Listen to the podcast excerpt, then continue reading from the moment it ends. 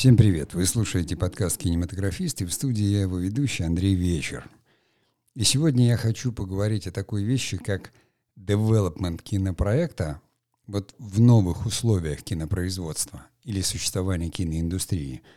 Дело в том, что вместе с появлением стриминговых сервисов и съемок фильмов в таких количествах, ну, о которых я говорил в прошлых подкастах, изменилось, в общем-то, и прохождение проекта – изменилось вот в каком смысле. Ну, скажем, классическое кино, продюсерское кино, которое было раньше в киноиндустрии, в кинопроизводстве. Сидел главный редактор, э, допустим, студии, отбирал какие-то сценарии, или до этого там на Мосфильме это был литотдел целый, который, у которого были авторы, там кинодраматурги, они все это писали. То есть, как правило, вот вся работа такая по девелопменту проекта и нахождению сценариев, она была построена там в Советском Союзе системно, не в советском условиях нового времени все равно существовали какие-то авторы, продюсеры их знали, кто-то что-то писал или кому-то что-то заказывали. Ну, в общем, в этой цепочке все равно было примерно там один-два человека. То есть продюсер формировал свой портфель, либо к нему приходил режиссер уже с какой-то своей идеей, и он находил возможность его запустить. В новых же вот этих условиях стриминговых сервисов, когда в производстве находится 40-50 проектов, это, допустим, только у какой-нибудь одной системы, я не знаю, там, э, ОКО э, там, Премьер, Старт, Кион, э, какие-то еще там Netflix, э, для которого тоже снимают. Э, то есть представить себе объемы производства и продакшенов, которые в этом задействованы, оно очень большое. Понятно, что чтобы э, производство вовремя выпускать э, продукцию, то ну, ну, нужна сценарная работа и работа по девелопменту. Там запускаются и полные метры, и короткие истории, и документальное кино. То есть контента нужно много, поэтому эта работа поставлена на поток. И она идет очень определенным образом. Я, как человек, который периодически читаю какие-то лекции, и людям, которые хотят работать в киноиндустрии или все равно попасть в кинопроизводство – э, все равно так или иначе рассказываю о технологии создания проекта, потому что большая иллюзия, когда люди думают, что их идея, которая у них в голове, они ее как-то реализуют, что она может быть там кому-то интересна. Ну, во-первых, э, если говорить об индустрии, то там интересуют как раз идеи, которые, что называется, заходят. Да, там интересуются и новыми идеями, потому что никто не знает никогда, что выстрелит. Но в основном там все равно нужны какие-то жанровые или сюжетные решения, которые сейчас статистически маркетологи говорят, вот это сейчас там, скажем, в тренде. Но надо как бы понимать, что кино готовится долго, там полтора, два, три года уходит на проекты, и тренды очень быстро меняются. Поэтому, конечно, задействовано колоссальное количество людей, включая маркетинговые службы – Потому что все эти э, корпоративные структуры, пускай они даже продюсерские центры или там внутренние продакшены, они так или иначе все входят в какие-то большие медиахолдинги или большие корпорации, где все строится по другому принципу. А по какому? Вот сегодня мы с этом, а, об этом, вернее, с вами и поговорим. Но сейчас я заканчиваю выступление и после небольшой паузы вхожу в основную тему.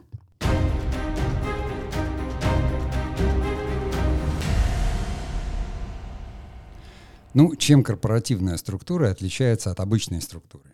Ну, даже вот обычная студия, как правило, там один-два учредителя. Кто-то отвечает за творческое направление, кто-то за финансовое.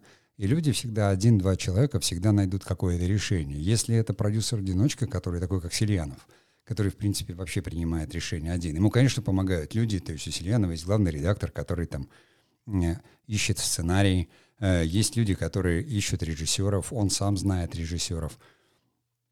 То есть это классический продюсер, такой кинопродюсер, который в основном сейчас уже работает там с авторским кином или э, там с мейнстримным жанровым.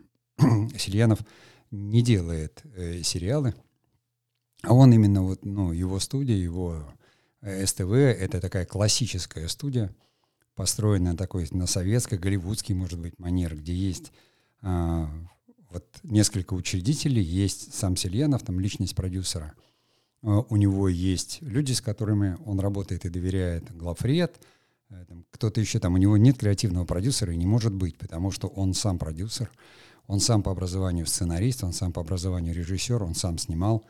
Ему это просто, ну, не нужно. Он работает в классическом кино, в котором он ищет человека-режиссера, которому может доверять, и либо режиссер ему снимает жанровое кино, либо, опять же, снимает авторское. в условиях корпорации, ну, во-первых, сами корпорации, они, как правило, либо смежники, это было какое-нибудь телевидение, где совершенно другой принцип производства, либо какие-то там ну, медийные структуры, или вот как в случае там с МТС Медиа, это структура там связи, то есть у них есть каналы. Они не занимались, даже если они производили какой-то некий там контент, типа роликов, или у них есть там какие-то свои рекламные агентства, или маркетологи там, это они не занимались кино. У них совершенно, то есть люди, которые могли прийти, могли прийти там отдел промо с телевидения взять, которые, да, вроде как делали промо для фильмов, но у них совершенно иное представление. Поэтому здесь возникает такой гибрид. Ну, во-первых, специалистов совершенно разных, потому что это вот как... Это нельзя сравнить с революцией, допустим, когда Гайдар мог командовать полком в 16 лет. Но это что-то вот как с новыми временами, с такими, как там с 90-ми сравнить, когда никто бизнесом не занимался, все пошли им заниматься. Но у кого-то там больше опыта, у кого-то меньше, но на самом деле никто не знает, как это делать потому что никого на это не учили. Или если и учили где-то в институтах, то учили все равно по книжкам, которые отстали уже лет на 20. Э, и все сталкиваются с задачами практическими, и надо выстроить эту систему.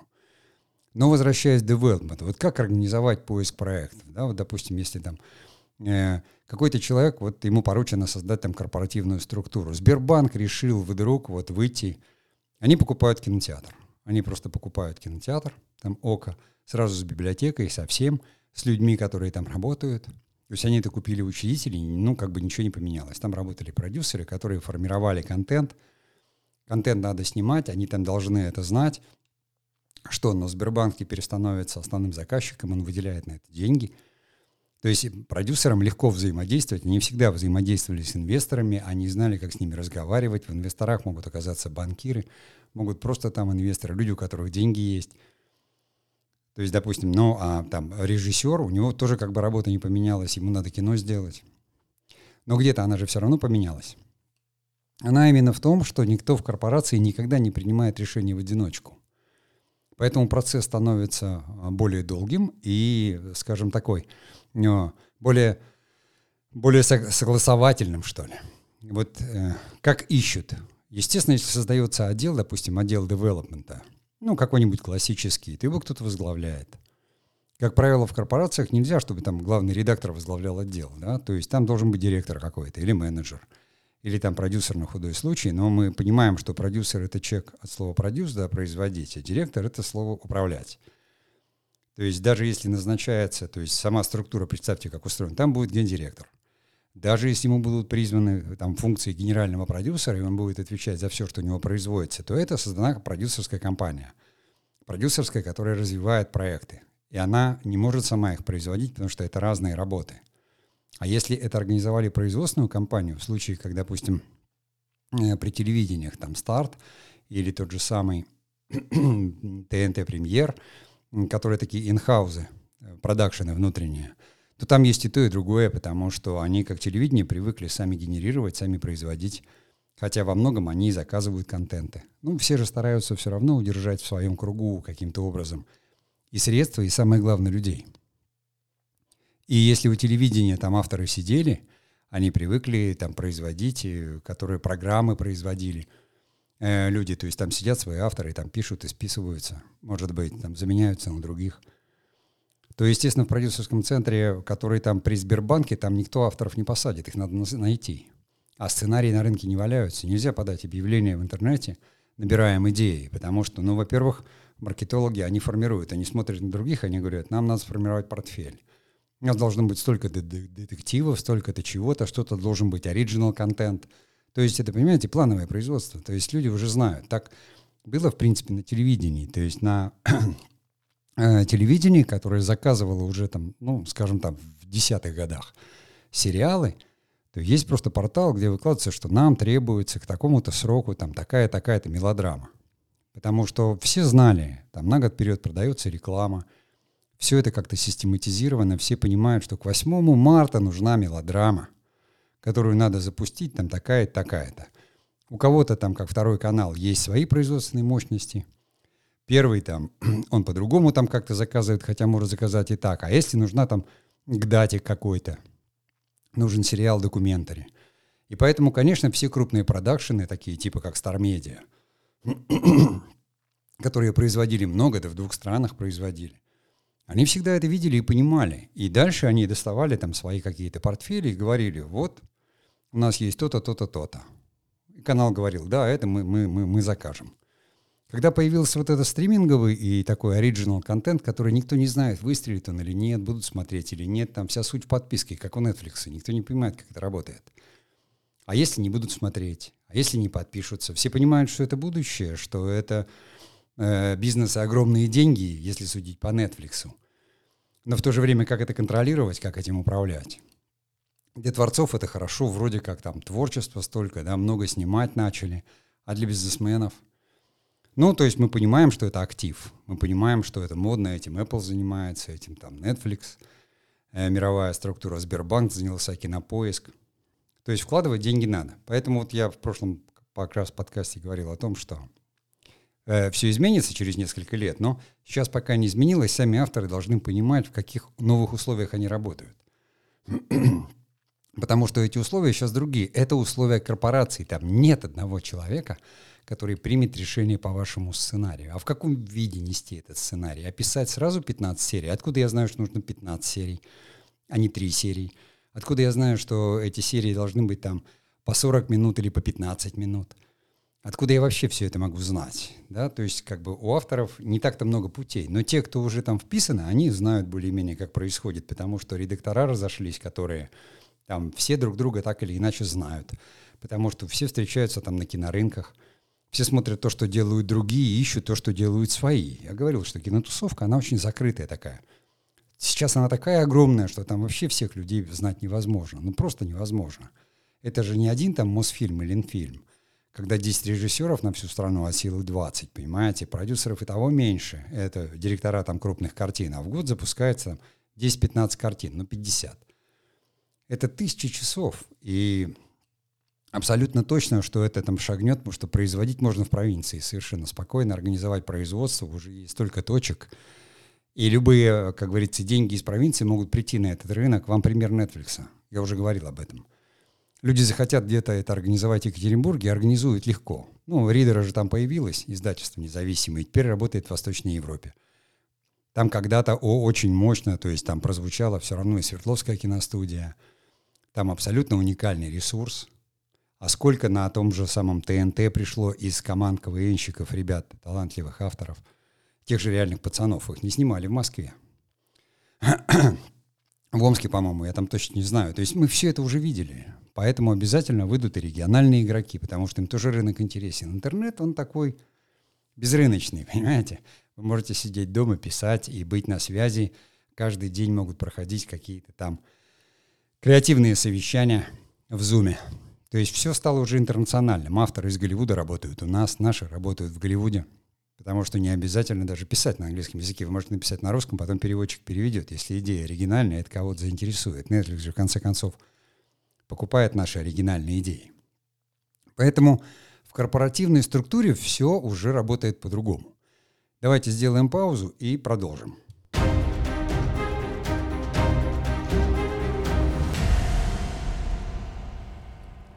Так как же быть автором вот в этой как бы системе? Да? Какую ценность рождает автор и почему нужен автор? Понятно, что он нужен, чтобы написать. Тут о режиссере не идет речь. То есть режиссеры, у них свой путь. Те, кто хотят быть режиссерами, у них путь один, они там сами что-то пишут, короткометражки снимают, на фестивале отправляют, ролики снимают, портфолио делают, короче. Мы сейчас об этом даже не говорим. То есть лет через 15 режиссер может дойти до того, что может сказать, а я вот написал там сценарий сериала, к этому времени его уже будут кто-то знать, все равно мы просто это не рассматриваем. А вот у людей, которые вдруг они почувствовали в себе, понимаете, такой толчок, или, или вдруг так ситуация повернулась, что сказали, ну ты вот эксперт вот в этом деле, может ты там что-то напишешь, набросаешь.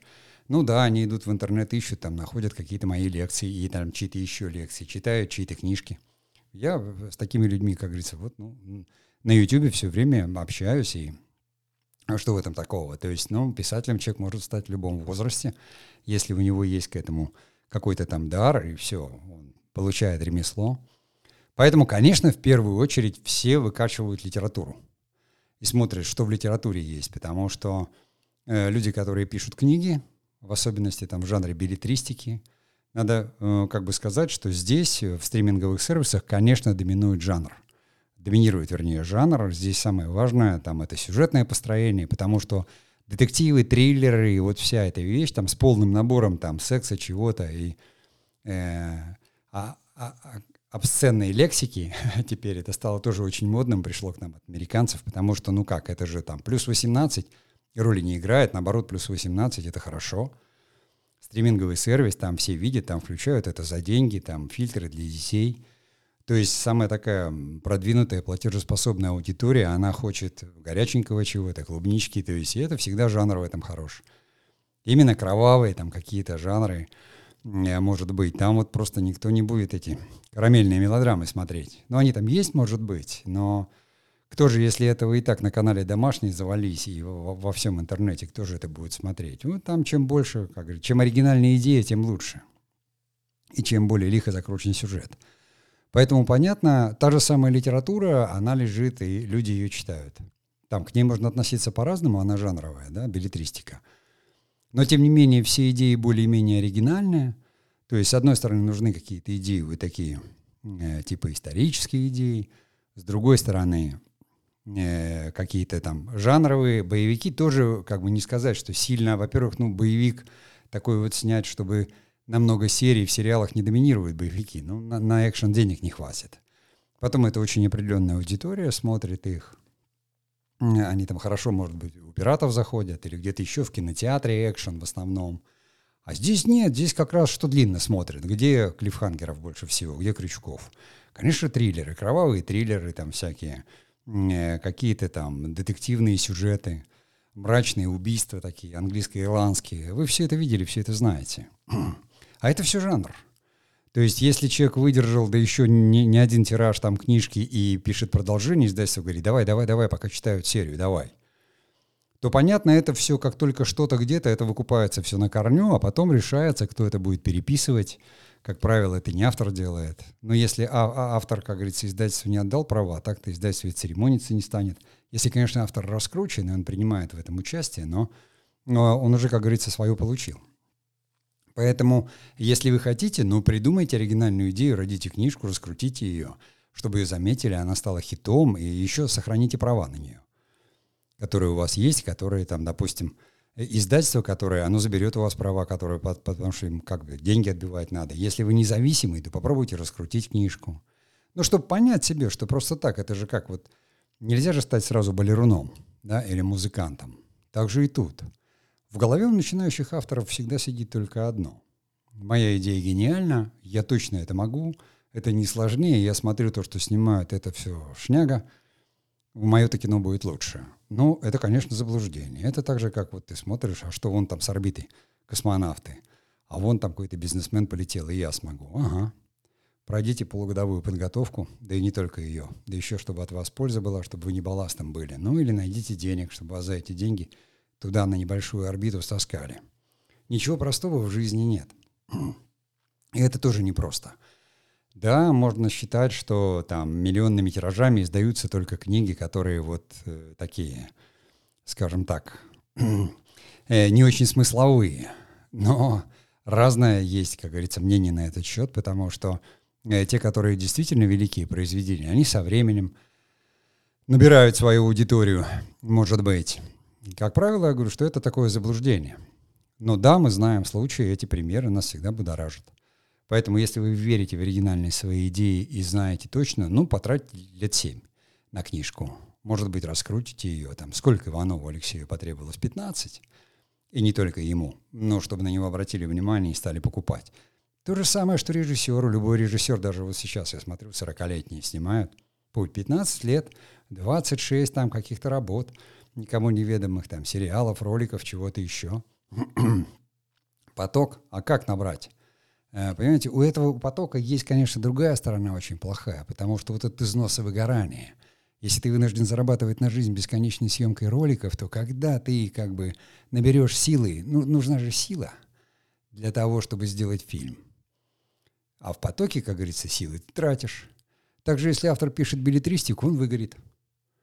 Ну, там, конечно, уже есть раскрученные модные авторы. Они как-то встроились, но они, как правило, не в одиночку работают. В них, вокруг них команды складываются. Сериалы что же командами пишут. Поэтому Здесь э, да, особенности, вот первый, скажем так, да, литература. Я всегда даю совет, когда люди ко мне приходят и говорят, вот тут у меня идея есть, сценарий написать. Я говорю, слушайте, напишите книжку, издайте на Ридеру, я сам им пользуюсь. Вот там то, что я писал, пишу или хочу издать, мне кажется, никому не надо, но я никому не мешаю, когда я сам там оплатил работу редактора и издал все на Ридеро. И своим подписчикам говорю, вот я там книжку издал. Хотите купите, хотите нет. Так я как бы звезд с неба не хватаю. Я понимаю, там, ну, 100-200 покупок хорошо, в лучшем случае, а то и 10-20. Но мне, как говорится, приятно, мне кажется, что там я что-то там вечность передал, понимаешь, если кому-то это нужно будет, и кто-то когда-то найдет. Потому что для меня это тоже вид контента, и ты говоришь, ну что ты, 12 лет блоги ведешь, неужели ты не наберешь какой-то материал, не систематизируешь его для, для книжки или лекции все время читаешь? Почему бы и нет? Люди вроде как просят. Не покупают потом, но сначала-то они просят. Поэтому здесь тоже, да, а когда начинаешь думать над какой-то художественной затеей, ты говоришь, о нет, сценарий полного метра — это одно, а книжка — это совсем другое. Потому что сценарий — это пьеса. Она может быть и тяжела там по построению, но там написать ее а, при определенном умении, да в особенности, если, как говорится, сам снимать собираешься, это все проще. А вот так вот зайти-то куда-то, до кого-то увлечь там какой-то идеей, да еще, представьте, сколько нужно времени, чтобы 16 серий сериала написать. Если это, конечно, не графомания. Поэтому работайте с идеей, попробуйте ее издать, попробуйте. Если вы продадите книжку тиражом 10 тысяч, к вам придут и купят идею. Это не факт, что вы будете сценаристом, но ваша идея точно увидит свет, кинематографисты обязательно захотят ее поставить. Это, как говорится, первый путь. Ну а сейчас пауза и пойдем дальше.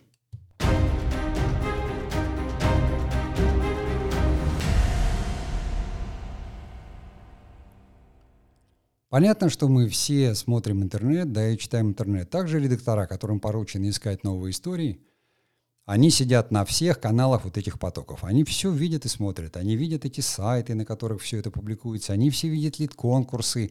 Они все смотрят и видят то, что снимают. Они сразу же, то есть автор, который хоть как-то себя проявил, хоть вот чуть-чуть рейтинг сериала получил, фамилии этих авторов сразу же на заметку там с ними начинают связываться, звонить и говорить, давайте к нам люди, которые как бы умеют писать и сами не генерируют, да, они становятся просто авторами. К ним могут прийти и сказать, вот у нас есть идея, разработайте, вы же разрабатывали вот такие и такие. Это просто авторы. То есть они сами не генерируют идеи, но они хорошие разработчики. Они все, как говорится, имеют ну, тут свой кусок э, масла на кусок хлеба, как говорится, и Прежде чем они этим стали, они были либо редакторами и очень много правили других, либо они пытались сами что-то писать, но потом поняли, что идеи не рождаются каждый год, и, а кушать надо, как говорится. Все как у всех. Но все равно вот такого корпоративного отдела там сидит, ну, с десяток редакторов, которые занимаются только поиском. Они генерируют это. Есть специальные люди, там обученные, их называют ридеры, то есть чтецы. Потому что прочитать 15 серий сериала – да еще когда он так себе, понимаете, это тоже надо иметь нервную систему, совершенно такую, закаленную. Поэтому есть люди, которые просто там работают, они даже не в корпорации, но им дают определенные условия, они говорят, нам нужно это, это, это, вот давайте. И они читают, говорят, вот у меня тут как будто что-то есть. Потом это попало к редактору. Если редактор там это отобрал, он это будет докладывать креативному продюсеру или там креативному директору, кому-то кто отвечает. Потому что у того уже есть планы. Он знает, что на следующий год нам нужно столько-то наименований, таких, таких и таких. Каждый день на работе, на совещаниях он говорит, давайте, давайте, давайте. Это помимо того, что все продюсеры друг друга знают, у них есть ассоциации, они все следят за авторами, и каждый еще в портфеле имеет несколько десятков своих проектов любимых, прямо любимых, под которых ищут авторов. Там находит для себя продюсер тему, говорит, я хочу вот такое документальное кино снять. Вот мне это событие с детства трогает. И он будет несколько лет носиться с этой идеей, искать авторов и режиссеров, высматривать, которые подобные делали, которые проект не запорют. Вокруг продюсера тоже, как говорится, люди, там своя команда, и он уже путь прошел несколько десятков лет. И у него все средства есть на это, и вся мощь. И вот посмотрите сами, где тут, как говорится, авторы находятся, которые себя никак и ничем не проявили, да? Вот в этом потоке.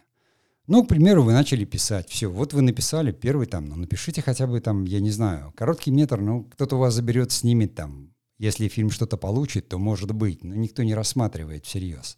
Самый большой поток — это, как говорится, сериалы. Сериалы — это всегда книжка, там, роман какой-то. А, либо же вы просто пишете его сразу. Если вы не вхожи, то есть если вы вхожи, вы можете просто зайти с идеей.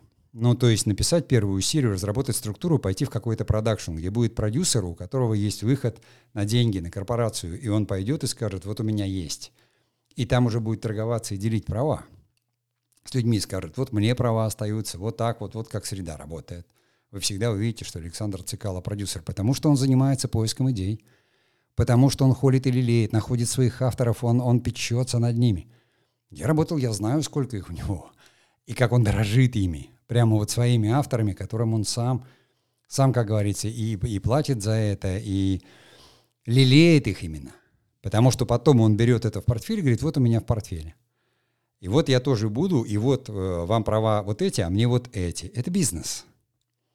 И там это так. Если вы сумеете стать таким автором, то я вас уверяю, ну, все ищут, все ищут вот таких гениев. Все ищут, которые могут сделать что-то новое, но на самом деле нужны люди, которые действительно очень вот я знаю просто многих авторов. Это очень талантливые люди, которые не один десяток лет работают и пишут. И ни у кого из них не было такой истории, что «Вау, я написал, и такой вот весь прогремел». Но такого не бывает. Просто не бывает.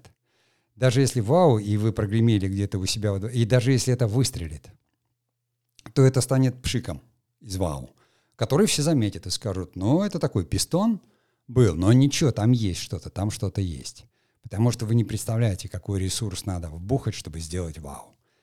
Или вы думаете, что когда Бондарчук делает вторжение, он не вау делает, и за ним не стоит там полторы тысячи человек, и деньги, и все остальное? А когда зрители приходят и пишут, это что за шняга такая, да что такое там они сняли, это все, понимаете? Нет. Это ничем не отличается от, от других подобных вещей. Поэтому вам надо просто, ну, как бы пописать, вас будут посылать куда-то, и потом вы сами все поймете. И сразу поймете, что нет, вот проще действительно идти там на работу работать, где начальник тебе сказал, ты сделал, и все, и веди блог. Или лучше бложек. И все. И нормально, потому что всерьез путь до Netflix, во-первых, путь Netflix сам 25 лет – и теперь путь там на него, и сколько за этим за всем стоит. Труда ни одного человека. Вот чем отличается корпорация, возвращаясь к части 2. Там ничто не делается в одиночку. Ничто. Это вот галера, на которой все гребут в одном этом самом. И продюсер там как раз человек, который ритм задает. И портфель там есть, который надо распределить. И маркетологи там тоже разорвут. А еще промо, оно будет делать там все свое. Если кто не работал в корпорациях, я говорю, там ничего нельзя без согласования решить. Ну, даже если ваш сценарий заметили, редактор его прочитал. Он показал креативному, то сказал, да, давай ко мне этого. Все, ему первое, что скажет, он новичок. Будет одним из авторов, давай выкупим у него идею, и пусть он идет дальше пишет. А возьмем своих авторов, вот этих, этих или этих. И они нам все распишут и все знают. И знаете, каких таких случаев? Сидят группы разработанных авторов, они там матеро делают детективы, все знают. Они работают, у них э, хед-автор там, э, хедрайтер, он, он четко знает редактора с такого-то канала, всегда есть заказ. Ваша идея будет высосана, и если вы попадете в группу эту, и потом там на галерах на этих отработаете и выживете в этом, ну что ж, здорово. Многие выжили, но не все, далеко не все. Поэтому здесь не может быть одного человека, который примет решение, причем завтра – Сколько бы вы ни долбились, сколько бы вы ни ходили, как говорил Чичваркин про бизнес, 99 человек тебя пошлет, но сотый, может быть, купит. Конкурсы — это самое простое. Да, публикации, все кажется, ну, как самое простое в том смысле, что там хоть кто-то кого-то знает. Питчинги туда действительно смотрят. Просто там же в этом потоке э, ценных идей очень как бы мало. Вы сами, если вы оригинально мыслите, вы авторы, вы подумаете, вы же в современном мире живете, вам нужно просто взять и придумать какую-то затею оригинальную, и маркетинговую в том числе, и внимание обратить. Большинство авторов, которых я знаю, конечно, у них это все скорее связано там, ну, с какой-то личной психотерапией. Может быть, мы об этом тоже говорили. Они там каким-то образом там хотят себя реализовать или выразить. Ну так это прямая дорога в писательство. Вы думаете, что у великих писателей это было по-другому? Нет. Ровно так же. Но вот второй момент, я говорю, что здесь никто не принимает решение в одиночку. Если у вас что-то, то есть вы найдете идею, вы ее напишите и сделаете, если там не роман, решите написать сценарий, 12 серий как минимум по 45 минут. Вам надо найти кого-то, кто это прочтет, и этот кто-то должен знать кого-то, кто может это занести и показать редактору. Вернее, там, креативному продюсеру. Креативный продюсер скажет, о, это то, что мы ищем. Откуда вы знаете, что они ищут? И после этого это попадет к маркетологам, и они скажут, о, да, а потом там будет обязательно какой-то комитет, потому что ведь корпорации деньги выделяются раз в год, и бюджеты считаются, и говорят, на что вам надо?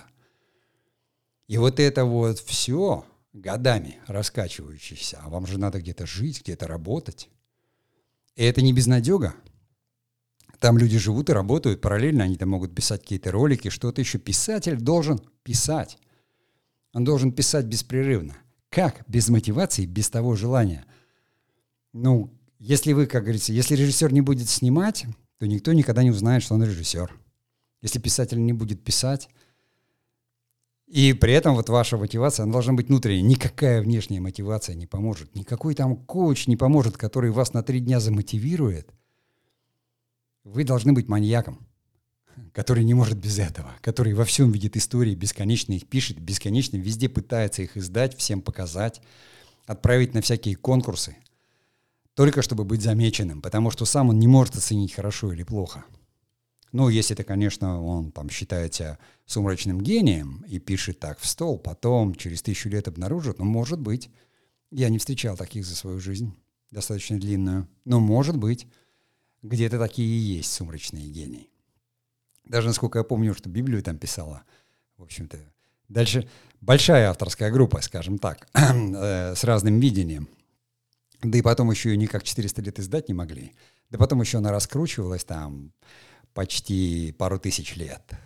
Вот поэтому такой памятник литературы, понимаете? Сколько, как говорится, за эту историю там народу полегло и сколько времени и средств вкручено, раскручивала эта церковь. Не самая бедная организация, скажем так. Да? Причем вот Библия это одна. Я имею в виду и на, на католическую, и на православную церковь. Там какие-то другие писания, может быть, разные, а история это одна. Вот как-то продюсеры там это разделили. Но ладно, как говорится, я надеюсь, что все в этом смысле уже все поняли. Хочу лишь только напомнить, что в корпорации никто не принимает решение один.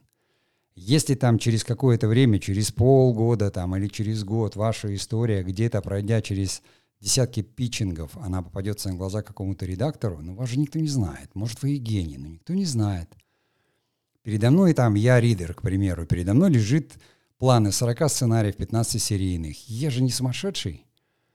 Э, как бы столько прочесть, да еще прочесть с одинаковой внимательностью. Конечно, я буду отбирать и фильтровать. Мне сказали там, в этом месяце выдают два детектива хороших. Значит, все, что не детективы, будет откладываться. Вот вам и логлайн. Это же не меня надо заинтересовать. Я же работаю, ну как бы, я чтец. Я читаю просто и все. Мне надо искать толковые детективы. Причем мне дали там технические параметры. Чтобы он был кровавый или не кровавый, чтобы он был мужской или женский. То есть маркетологи все напишут, что должно быть. Вот я и буду отбирать. И в этом месяце там я отберу три, как мне сказали, и хорошо, и мне деньги заплатили. Вот и. А остальное так стопкой будет расти. Ну, благо электронная бумага, как говорится, она в гигабайтах, а не в бумаге. Остальное все, как говорится, иллюзии. А что там, извините, откуда я знаю, что там у редактора, на которого я работаю? А редактор что там знает, что там у продюсера? Конечно, он видит продюсера, который говорит, слушай, я и так веду 17 проектов. И специализируюсь на этом. Мне здесь деньги зарубили, там деньги зарубили. У меня тут режиссер, понимаете, с ума сходит. Там кто-то запил, тут кто-то еще что-то. А кого это волнует? А финдиректор, который говорит, я к вам тут раз в полгода, как говорится, Спускаюсь со своей высоты корпорации. Мы смотрим и все проверяем. И что это вы тут вдруг статьи в бюджете поменяли, понимаете, и тут какие-то гонорары изменили, И все эти вопросы корпорации будут. И кажется, всем кажется, что корпорации там ничего не делают. Там бурлит жизнь, там люди работают по, по 16-14 часов.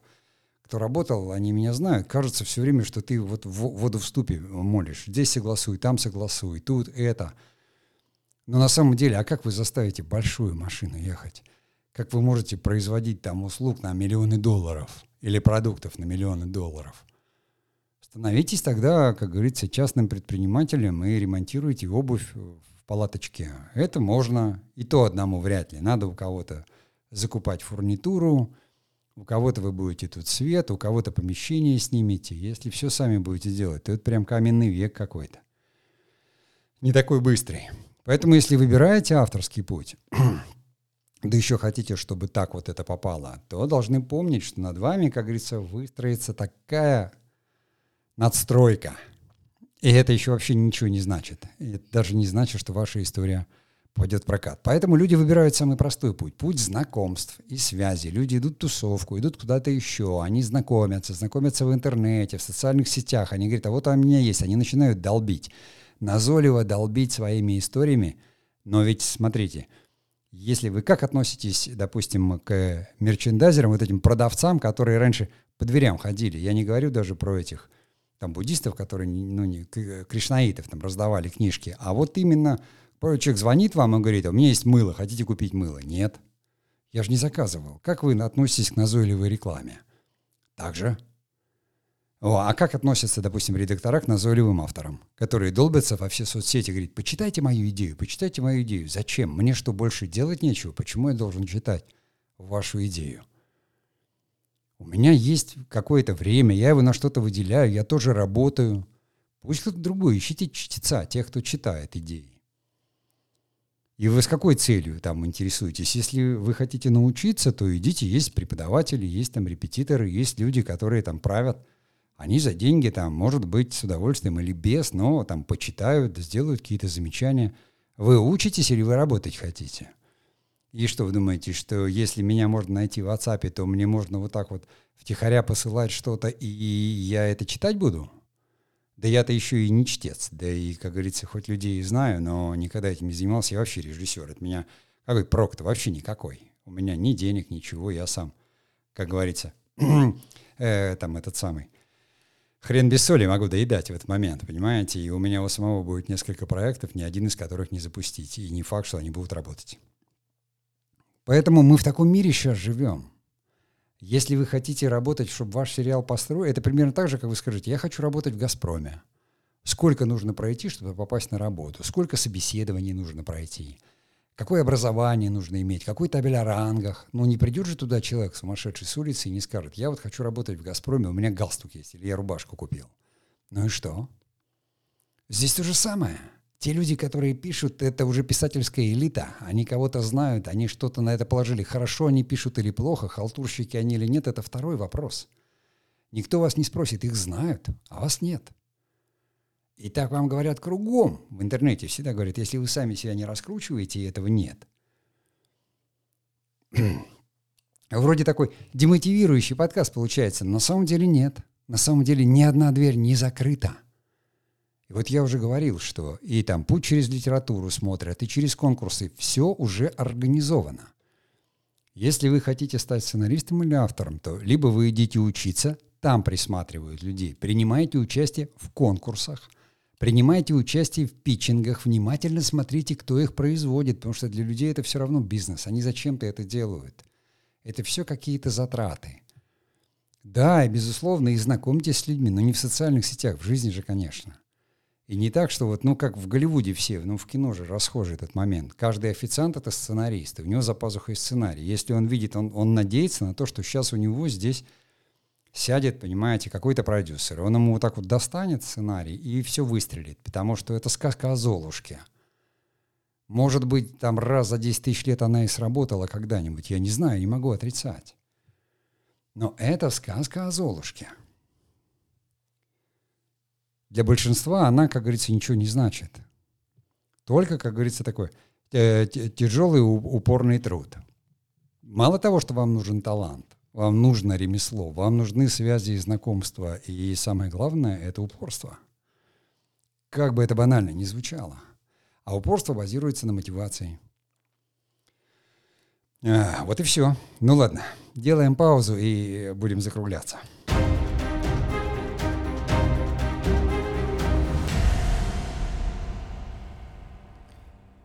Вот этот весь такой очень усредненный, потому что, естественно, в каждой корпорации своя структура и своя система, и люди могут по-разному называться. И даже если вы случайно познакомитесь прямо вот с самим э, генеральным продюсером, который возглавляет там какую-то компанию, но я вас уверяю, не познакомитесь. Он просто не окажется в тех местах, где оказываетесь вы. Не потому, что он себя оберегает. Каждый день он также будет э, контактировать там с десятками людей, абсолютно ходить по тем же местам, но при этом, ну, как говорится, музыкант же не носит с собой рояль. Здесь то же самое.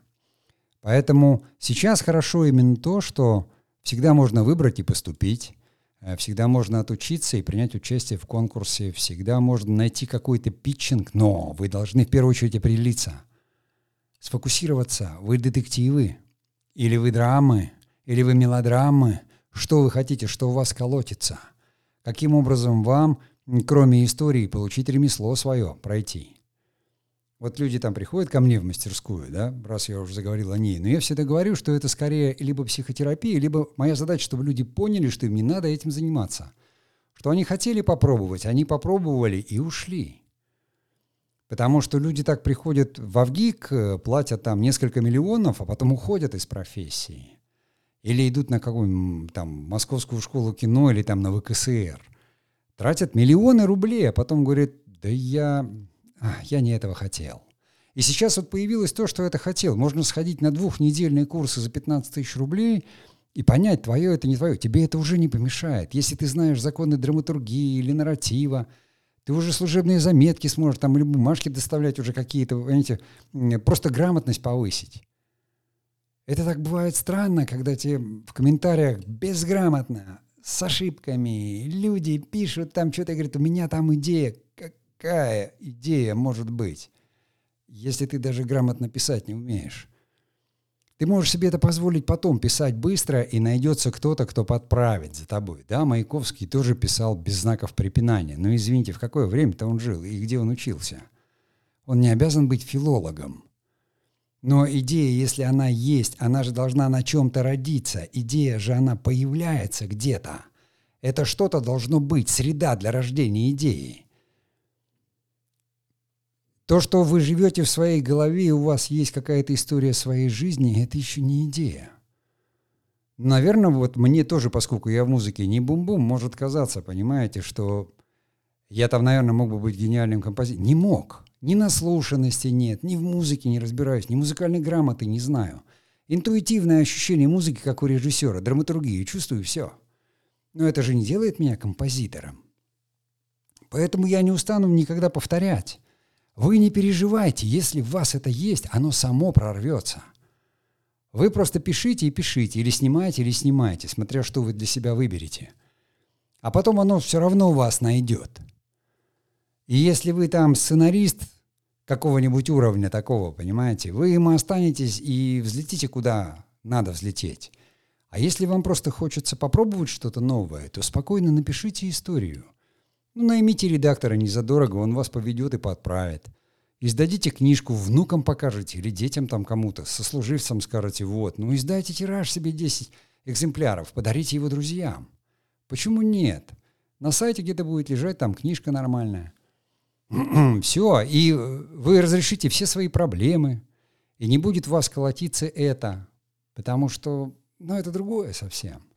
Это другое, и вот в том во всем потоке жить и работать, это надо, ну, просто не мочь без этого. Просто не мочь. Это же не Лев Толстой, который там был граф, и образование какое было, опыт жизни там, и войну прошел человек, и вообще в высшем обществе. Же все-таки, да, наследие какое. То есть, ну, если уже нам писал про войну и мир, то понимал, о чем пишет. Да и время было понимать. Поэтому мог почудить, там, выйти, с плугом походить, ноги размять, босые – Понимаете? И то человек в 80 лет с лишним из дома упер и что-то там, вот, понимаете? И церковь-то его анафеме подвергла. То есть в конфликте был с обществом человек.